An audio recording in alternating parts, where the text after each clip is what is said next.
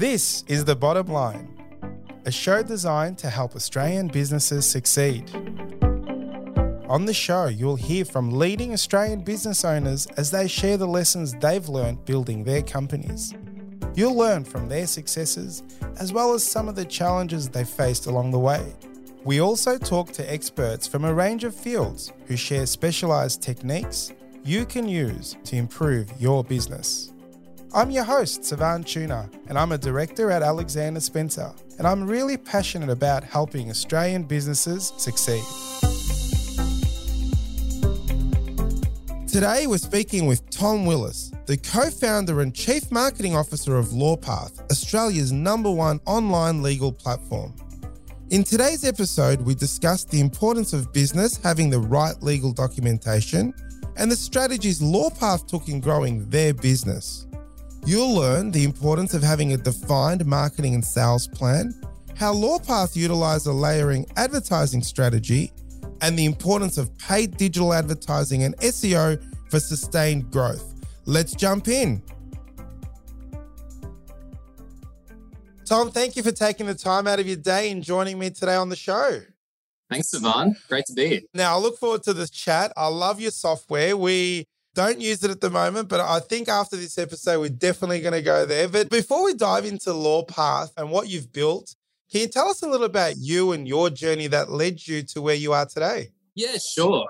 So it was not the typical entrepreneurial journey that you hear of a lot of people where they were running different types of side hustle businesses while they were at school and selling secondhand lunches to people from the canteen or whatever that might be. It didn't really take that type of path for me. I kind of stumbled into entrepreneurship quite late on. I was at university. I was doing an advertising degree in Sydney, and I was still trying to really kind of work out what I wanted to do. I was working a couple of different jobs, and then I came across a job through the university, U T S, their job board, which was offering a marketing analyst role for a company which is called Spreets. And Spreets is a group buying e-commerce company. You probably similar heard of like the likes of your, your Groupons and your Living Socials and whatnot of the world. And so I applied for a job there, had a great chat with the founders, managed to get myself into that role where I was working casually while I was still at university, and the business just exploded. So I was employee number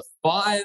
When I joined was in August two thousand nine, and by February two thousand ten, the business had sold for forty million dollars to Yahoo seven. So wow, it was just this absolute rocket ship journey and learned a ton through that, got exposed to, to a lot of things and really smart, intelligent people in a business that was just absolutely taking off. And I think it probably, in a lot of respects, gave me this little false reality that when you run a business, this is what always happens. You go really hard for a couple of months and then you get to a Reaper award at the end, and then you, you have a couple of massive parties to cap things off. But from there, went and worked in a, in a number of different roles. So stayed at Yahoo seven for a while, then moved into a couple of other industries, spent a bit of time in the online gaming world working oh, wow. for, for Tom Waterhouse. Then moved into working in the B two B space. So spent a lot of time with companies such as Getty Images and iStock Photos. So in the real, like the stock photography world. And through each of those, I was picking up a lot of different skills, working with some really clever people, and everyone had been doing things in a different way.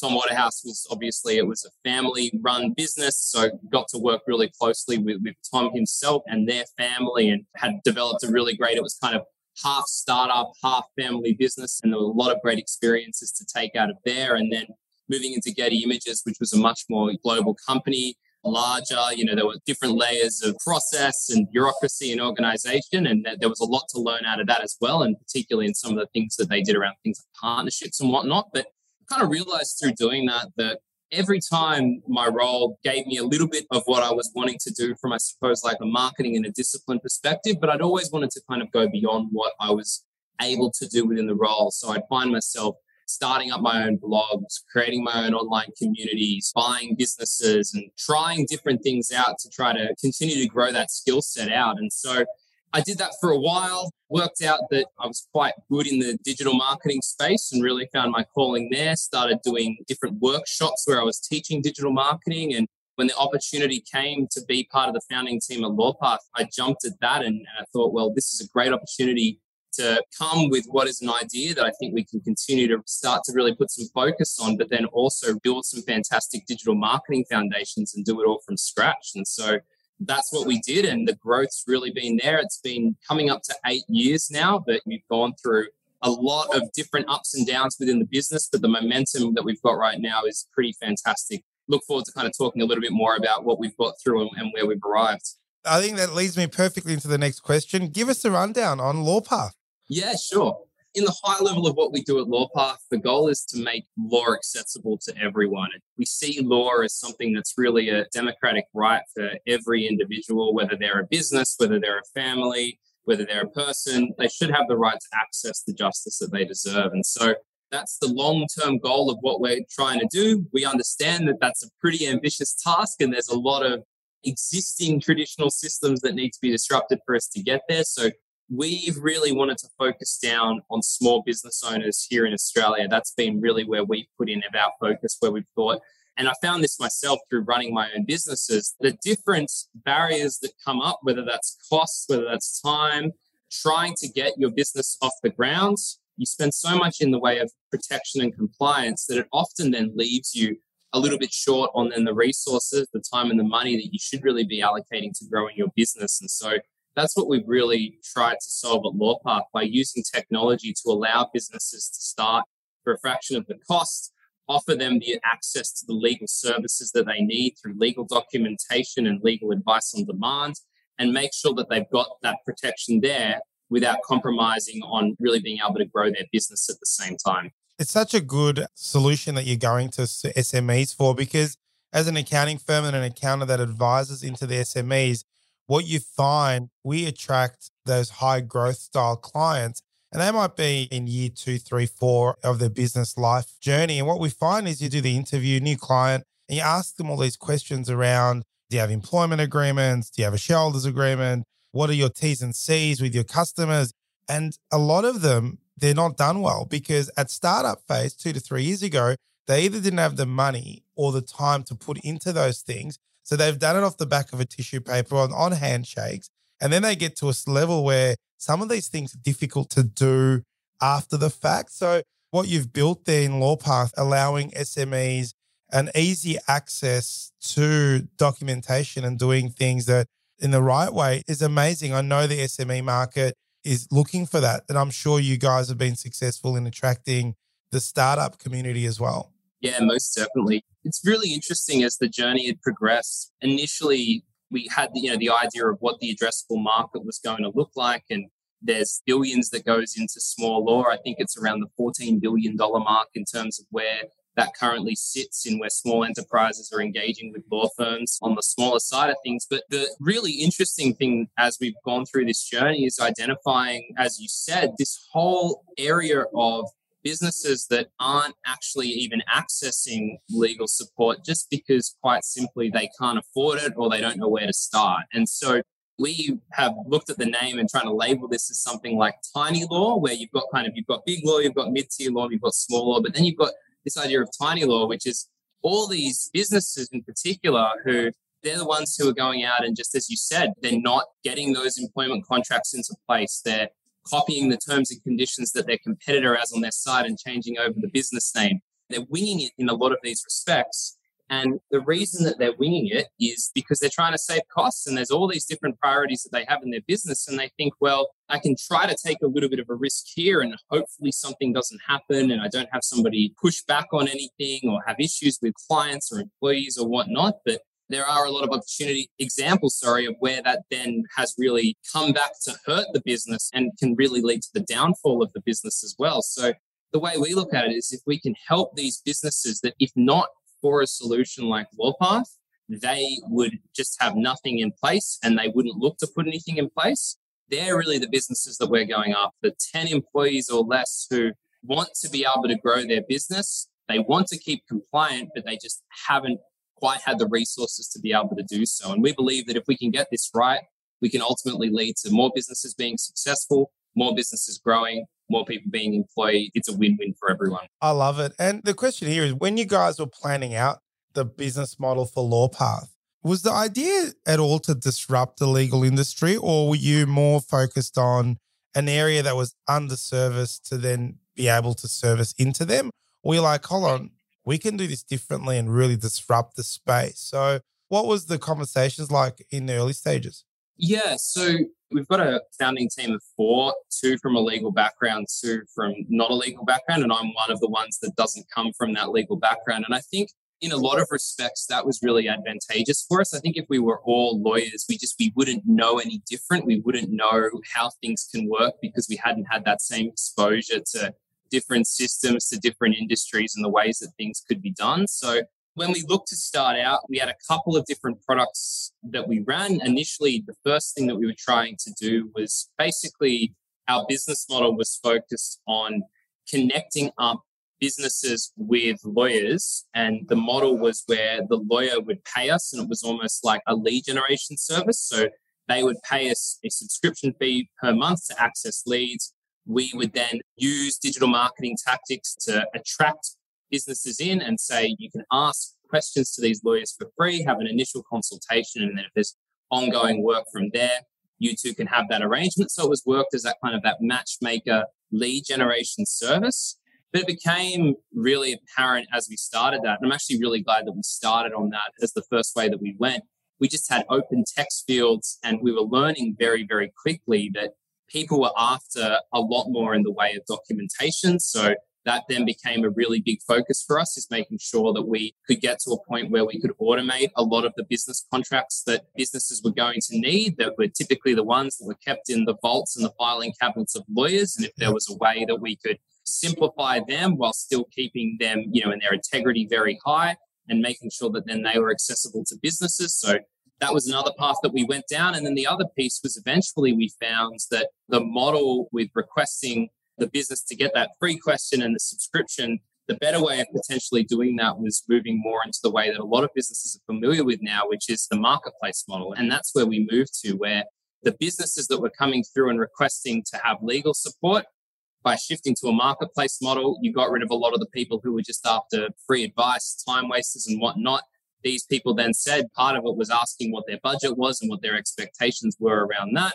And then the lawyers were much happier too, because they were dealing with a better caliber of clients. So there were a couple of different shifts that we made along the way to try to move this through. We took a lot of influence from overseas, a lot of businesses in the U S, in the U K, and a lot of the Western world that have started to make that shift of taking the legal systems that exist in their country and then being able to make them more accessible through the use of technology. So there were lots of learnings that came there, and we felt like we arrived on a really good combination of legal services that were going to help any business no matter what stage they ended up in. And you've kind of touched on a little bit here with technology and the documentation vault, but how does LawPath able to deliver this service at a much lower price than traditional legal firms? Because of all the service providers out there, the lawyers are the most expensive. So how have you been able to cut the cost and actually deliver it to the S M E market? Absolutely. So we found that there's a couple of things that have really allowed us to do that. One is that we have found that there's really a sliding scale, that once you get to a certain level of usage and of people who are using you, that the efficiencies that then you can bring in start to improve and improve. And so You know, I think with anything, and I'm sure you've talked about this previously on the podcast with guests, is the idea of a Pareto principle, an eighty twenty rule, that there's eighty percent of your business is going to come from twenty percent of your effort or your stock or your products or services or whatnot. And I think it's been very similar for us. We've identified that while there's a great array of different legal services that a business might need, there's a couple of core consistent ones that come up time and time again. So if we're able to hone in on making them accessible for a business, then it puts us in a really good spot. So that's been something we've been able to focus on, being able to then improve the efficiencies that are coming into there over time. And the other piece is, is really looking at the areas where the technology can eliminate the need for further handholding and further work needed from a service level as well. So a lot of the work that has been spent done on actually completing legal contracts in a lot of respects is actually getting somebody to fill out the different templates that are available and the admin of going back and forth with those details. So by changing that so that the business owner is the one who's actually then completing that initial level of information into the documents, it means that it cuts out a lot of the time that a lawyer will need with a client, but it's actually a lot of the time that a lawyer wouldn't really want to be spending with a client anyway. It's the admin side of it. It's the very kind of low value and not great return work as well. So by being able to allow businesses to do that, it means that the power comes back into their hands. They're able to create those documents, get them to a level where they're at something which is, it's going to be useful for them if they're a standard type of business, and it's going to be something that they can use. If they're a business that's got different types of, they maybe got quite a unique business model and they've got a different set of circumstances unique to them, it then allows them to say, hey, I've got a base level document that I've completed. I'm going to now go and speak to a lawyer on LawPath. I've done a fair bit of the heavy lifting through the software. Now the lawyer can just add on those extra pieces, check over the clauses, make any revisions that are necessary to suit my specific business model. So by allowing the software to take out a lot of those repetitive tasks, it means that the business is able to save in the long run. And, and you know, it just becomes a game of numbers then. The more businesses that are coming along, the more you're learning about how things are going to work, the more you can optimize this in a way that's going to suit. Can you maybe tell our audience and listeners sort of roughly the costs? Because obviously the part of the service offering is documentation, the heavy lifting is done by the business owner, maybe filling out some forms. And then there's a component where a lawyer does come into the play, depending mm. on what the circumstances are.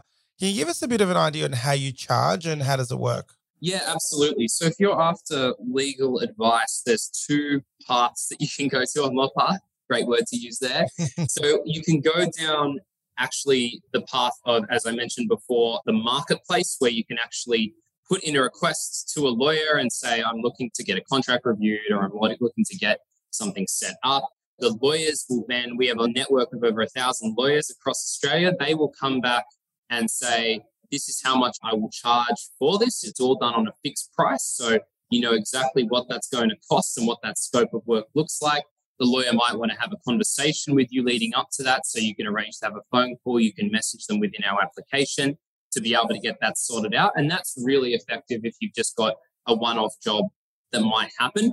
Where we see, and then one of the biggest growth areas in our business is we've started over the last two years offering a legal advice on demand subscription product. And so the legal advice on demand subscription, we call it the legal advice plan. It allows a business to be able to access unlimited thirty minute consultations with lawyers from our network. And so that means that whenever you have something that comes up, you can pick up the phone, you can arrange to book in a consultation. Usually you can get that within twenty-four hours and speak to a lawyer about your matter, and they can advise you what the next steps are that you need to take. So typically you can see lawyers charging in excess of six hundred dollars an hour typically for service. So this service that we have through the legal advice plan, you can get unlimited access to those thirty minute consultations for just fourteen forty for the year. So really, really competitive in how we're able to offer that. And that really just means that it becomes, in a lot of respects for these businesses, I'd like to think a bit of a no-brainer, where they know they've got that security blanket of if anything is to happen within my business, I've got a lawyer who's just a phone call away to be able to support me and talk me through what, what my options are.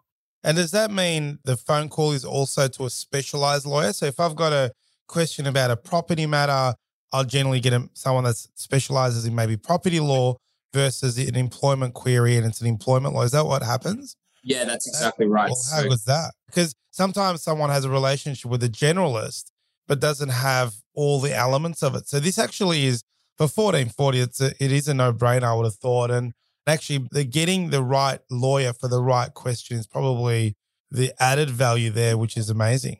Yeah, absolutely. Something that, as I've gone further down all of what we've done with LawPath, it's something that I've really noticed a lot of, is what you mentioned, is that idea that, yeah, there's not a one lawyer that is going to be suitable for everything that you're going to have in your business. You know, if you're looking for support on intellectual property, it's best to find a lawyer that's going to suit you there, whether you're looking for things around, whether that's franchising or property, as you mentioned. You really need to find a lawyer that's going to be able to assist you in their area of expertise. And so I think in a lot of respects, we probably have to change that thought process on lawyers for a lot of businesses and the layman to a degree as well.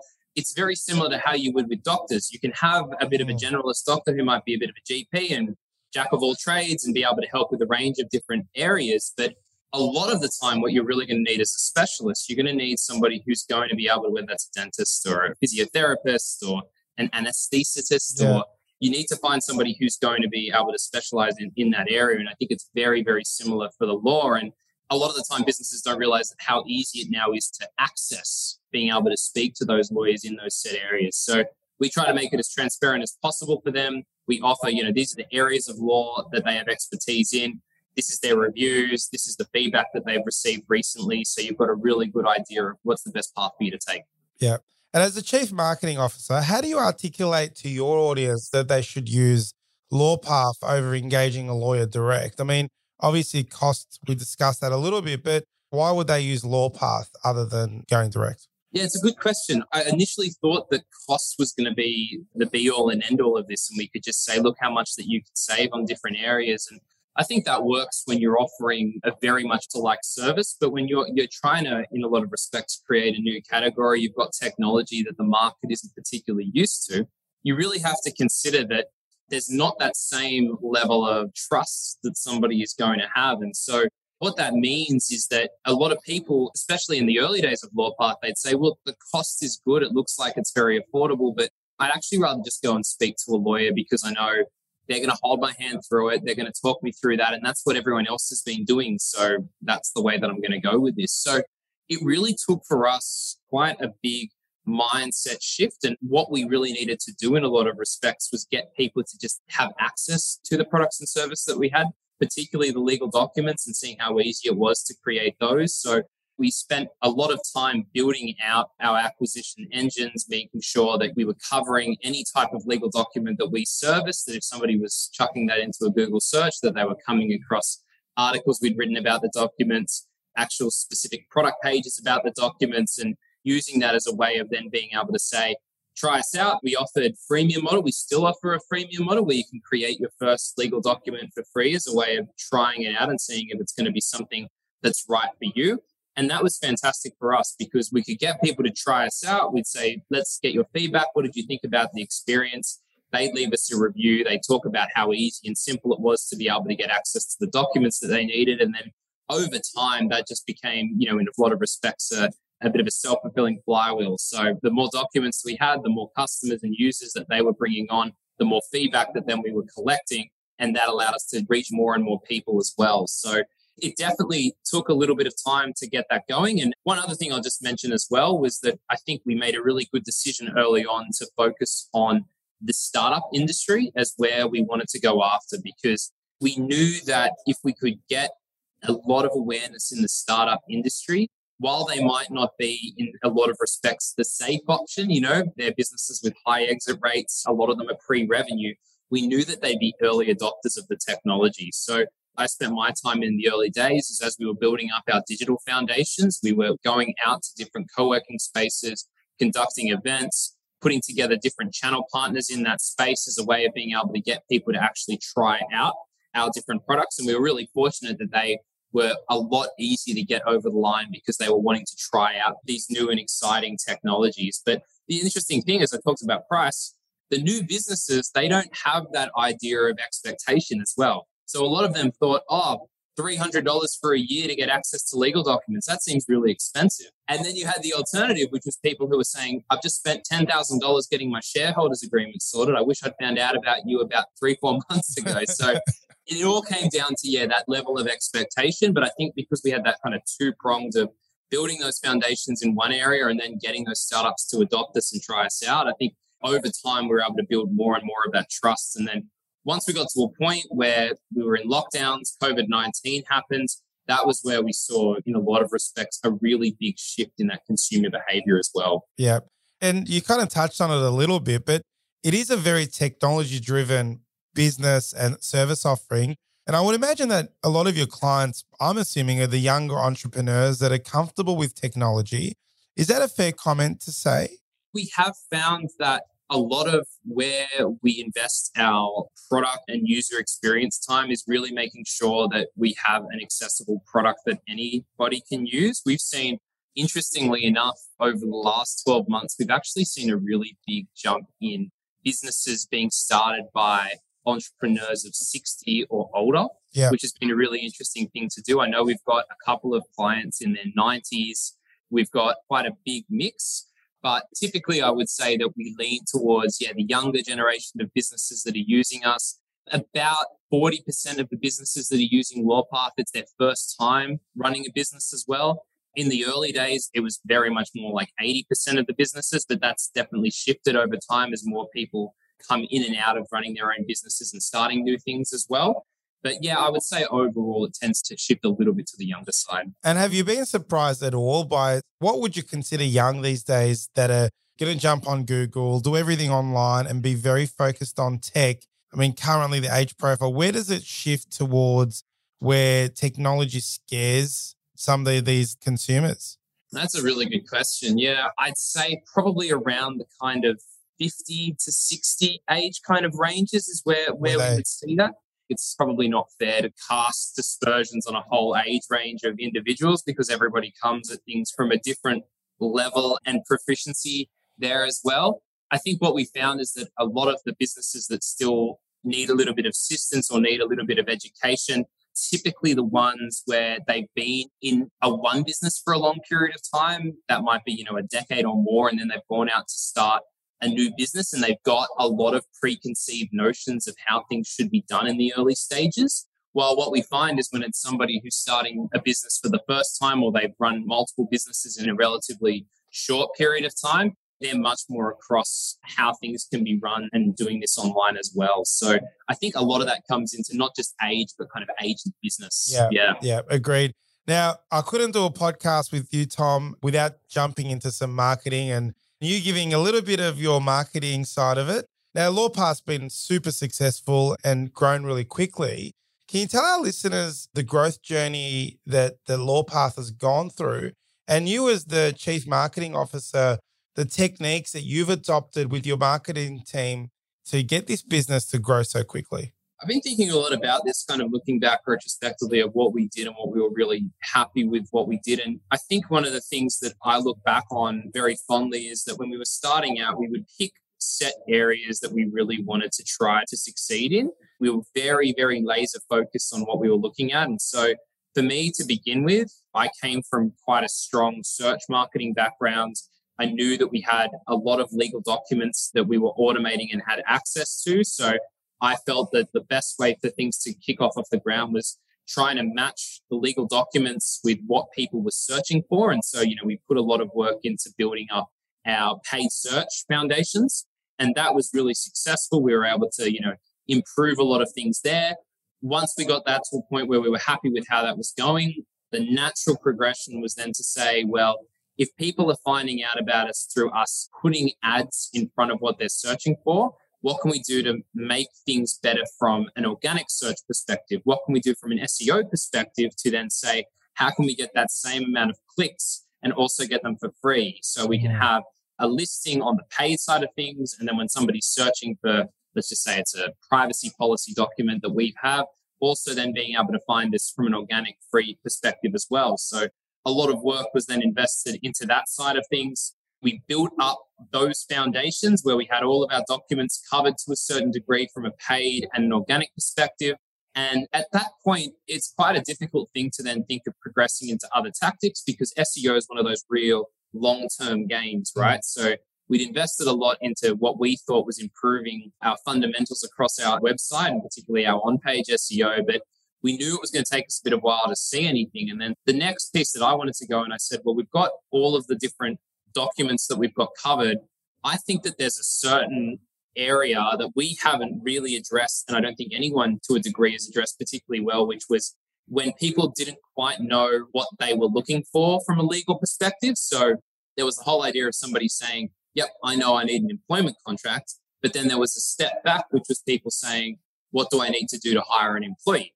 So we found that there were all of these different areas across all the different documents that we had, the businesses that we're trying to service, and we created a great deal of content covering all of those different areas as well. So we're now at a point where our blog has over three and a half thousand different posts on it, covering all of those, you know, almost like pre-marketing funnel type of pieces. And it was, in a lot of respects, it's, it's this whole idea of layering. And, and the way I've landed on how to explain this best is it's almost in a lot of respects like a cake, right? So you've got the types of layers of your cake that you're wanting to put together. And they're your evergreen, always on pieces that are going to bring you in a relatively predictable and sustainable amount of traffic, users and business.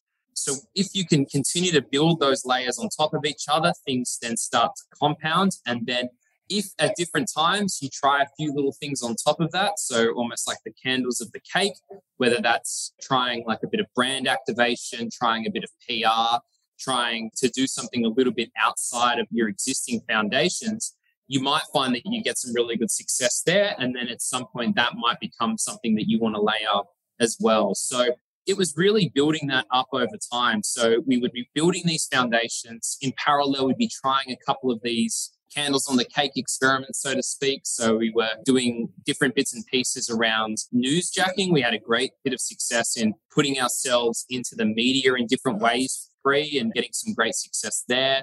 We also did things like we'd run viral campaigns on online sites and forums such as Oz Bargain, where we'd put up a great deal and get a lot of people to jump onto that. So we tried a bunch of these different types of tactics and then really tried to work out what stuck and continue to build up those fundamentals. And I think that's put us in this really fantastic position where if you were to, in a lot of respects, cut off the head of the business, remove our marketing budgets, take everything away, we've still got such a great content and inbound engine that we'd still be able to bring a really strong stream of business. So in a lot of respects, to get there was focusing on each of these different layers and then being able to build them up over time. So I think in a lot of respects, it's not different to what a small business should be doing as well. I see a lot of small businesses, they don't put all of their eggs into one basket. They, they spread themselves very thin. Yeah, they, I agree they, with that. Yeah, they do a little bit of paid search. They want to be on TikTok because they think it's cool. Then they want to be on Twitter and Instagram and everywhere else. And they find themselves just trying to keep up with doing things for the sake of doing things. And I, and I think that, you know, a lot of respects, it's really just stripping things down and going back to basics. Just taking the punt and spending money on the marketing and doing it. I find that uh, some of the business owners, they just expect to grow their business just merely on referrals or just having the A board outside or a good signage or whatever it is and think that it happens. But I think the ones that are really good actually go out and invest time and money in growing it and be relentless in not giving up. As an accountant, I see many great businesses that have awesome products or services, but they do fail to grow the business or they don't reach their potential. What do you reckon are the common reasons for this? I mean, we mentioned a little bit about jumping and doing it. What advice would you give them where business owners have this an idea or a great product, they're just not getting their potential? Is it a marketing thing? And, and what advice would you give them that you've been successful in many businesses yeah. and startups? What would you say to those guys? One of the things I can hone in on from my own experiences with LawPath was that we found ourselves in a similar position a couple of years back where we were building a number of different products in parallel, and focus was a really difficult thing for us to look at because we thought one of these areas might take off and then we'll invest some more time and resources into there, whether that's the marketplace side of things, whether that's the on-demand legal advice, whether that's the legal document side of things. And what I really found as one of the greatest things I think that we did in the business was just really being able to put a lot of focus onto things. And so making sure that each of those areas that we had, most importantly, a target. The target was the most important thing. And I know that sounds so simple, but actually just saying, I am wanting to hit this amount of sales, subscriptions, revenue, and I don't compromise on this. I work backwards from this, work out the tactics that allow me to actually be able to get there. But this isn't something that I'm just doing because my business coach told me to do it or I know it's something that I should be doing. I hit this target. I never fail to hit this target. And I can tell you in the last three years, month to month, I can maybe name one or two times where we failed to hit an individual month target. And every time we missed it, it absolutely broke our hearts. I know you shouldn't take things too personally, but at the same time, we really found that as the way of just being able to simplify things and say, there's a target that we're all after. Let's go after it. Let's measure it. Let's measure every type of output that we have for getting there. So if you're running a few different marketing tactics, what are you measuring against? What are you expecting? If you want to spend five hundred dollars on a marketing budget, what do you think is going to be what is a good, consistent and achievable cost per each of the leads? And once you work out how much a lead is going to cost you, How many of those leads are then going to convert? What's that conversion worth to you? How much does that business end up paying? And you can then really work backwards and say, yeah, I've actually put in a decent strategy to actually be able to achieve my target. Because what I see a lot of the businesses do is they say, I want to go out and grow. I'm going to invest a little bit of marketing budget. I don't know how much mm. I'm going to invest. I don't know what I should be expecting, but gee, I'm really disappointed we didn't get to where we wanted to at the end of the month. And so in a lot of respects, it's having that focus to be able to measure and then not just on that high level of the revenue target, but then be able to work backwards into each of the different marketing tactics that you are putting in as well. So that would be one piece I would lean on. The other thing that I see a lot of businesses do, and I know some of your past guests have referred to this as well, Savan, is from a perspective of trying to be all things to all people yeah. is where I see a lot of businesses really struggle to get ascendancy. They get one business say, you know, it'd be really nice if you could do X, Y, Z for me. It's a bit of qualitative feedback that they get. They then go out and they work on building a product or solving that one solution. They've got quantitatively a lot of businesses in a completely other industry who aren't getting service, maybe because they're not as, their wheels aren't as squeaky or whatnot as well. So I think in a lot of respects, you want to align your marketing, your product strategy to really being able to say, what are those ideal buyers for me? And if you can start with a few of those, really be able to hone in on those. I talked before that, you know, for us, startups was a really big one that we went after. And then we branched out into things like digital marketing agencies, into I T consultants. We were very, very specific with the industries that we were going to go after, the publications that they would read, the type of content that they were after, the documentation that they would need. And as we were able to go through each of those, we could then look to extend out that reach where we were continually trying on those. And once you've done that a few times, you can build upon some of the foundations so that you're not having to do everything from scratch. But I think it's really important if you are struggling and you're saying, oh, I just want well, everyone to be my customer, to really be able to fine tune that down and be able to say, I'm looking for gym owners. The gyms are going to be at a two million turnover mark and less, and they're going to have ten to twenty employees, whatever that might look like. Yeah. You've got to set out ideally who you're going to go after, tactics to get you there. And I think overlaying that again with the measurement side of things, they're two things that any business can do. Very, very simple, but very effective. I totally agree with that. I have a saying, I know it's not my saying, I think I've read it or heard it somewhere. And in the marketing terms, it's that going inch wide, mile deep, as opposed to mile wide and inch deep. And, and someone told me that, and I'm like, that makes so much sense, because when you try to be everything to everyone, you just can only go an inch deep into that. Whereas if you've become that, like you said, laser focus, pick an industry, go inch wide. They actually say that the smaller the inch is, like a millimeter wide and I don't know, a trillion miles deep really gets you there. And or the other analogy is, is when a fisherman goes out to, to fish, he doesn't just randomly put bait on a hook and just cast it out. He knows what fish he's hunting for, which bait bites, when they bite, at what time, in what location, and he catches that fish. And, and I guess you've just articulated that in a much better way than I have. There's one that gets talked a lot about in B two B SaaS, yeah. software as a service, where they talk about nets and spears and the difference okay. between nets and spears, where the net is your, in a lot of respects, the demand generation. You're doing your paid search or your, your Facebook ads and whatnot. You're throwing the net out and anything that's coming back, you're collecting and you say, we take it all. And the spear is then saying, I know what I want to go after now. I'm going to hone in on that and I'm going to put more efforts into targeting those who I know are of good value to me. So lots of different analogies, I but it's all coming yeah. at that same moral, yeah. And look, my last question is, technology is developing so fast and obviously digital marketing is going to look probably different in ten years from now, but you being in this space and looking at it day to day, what do you see coming in the future and what should businesses be looking for and adopting and keeping their eye out in the digital marketing space? There's a lot of talk about there being a big shift away from third-party data data that's being owned by others and not having access to the data that these advertising systems once gave you access to. So you're talking your Facebooks and your Googles and YouTubes to a degree where the data that they're leveraging has typically been third-party data. That means it's been bought from other sources and it hasn't come from you as that original source. And I think that is something that, as like a larger moral of what's going on in this space, is something to continue to be mindful of. The changes that uh, operating systems like Apple have now made, where they've said, if you are wanting to consent to your data being used, it's now going to become an opt-in where you're going to need to opt in versus it being an opt-out where yeah. you'd have to say, I don't want access to this anymore.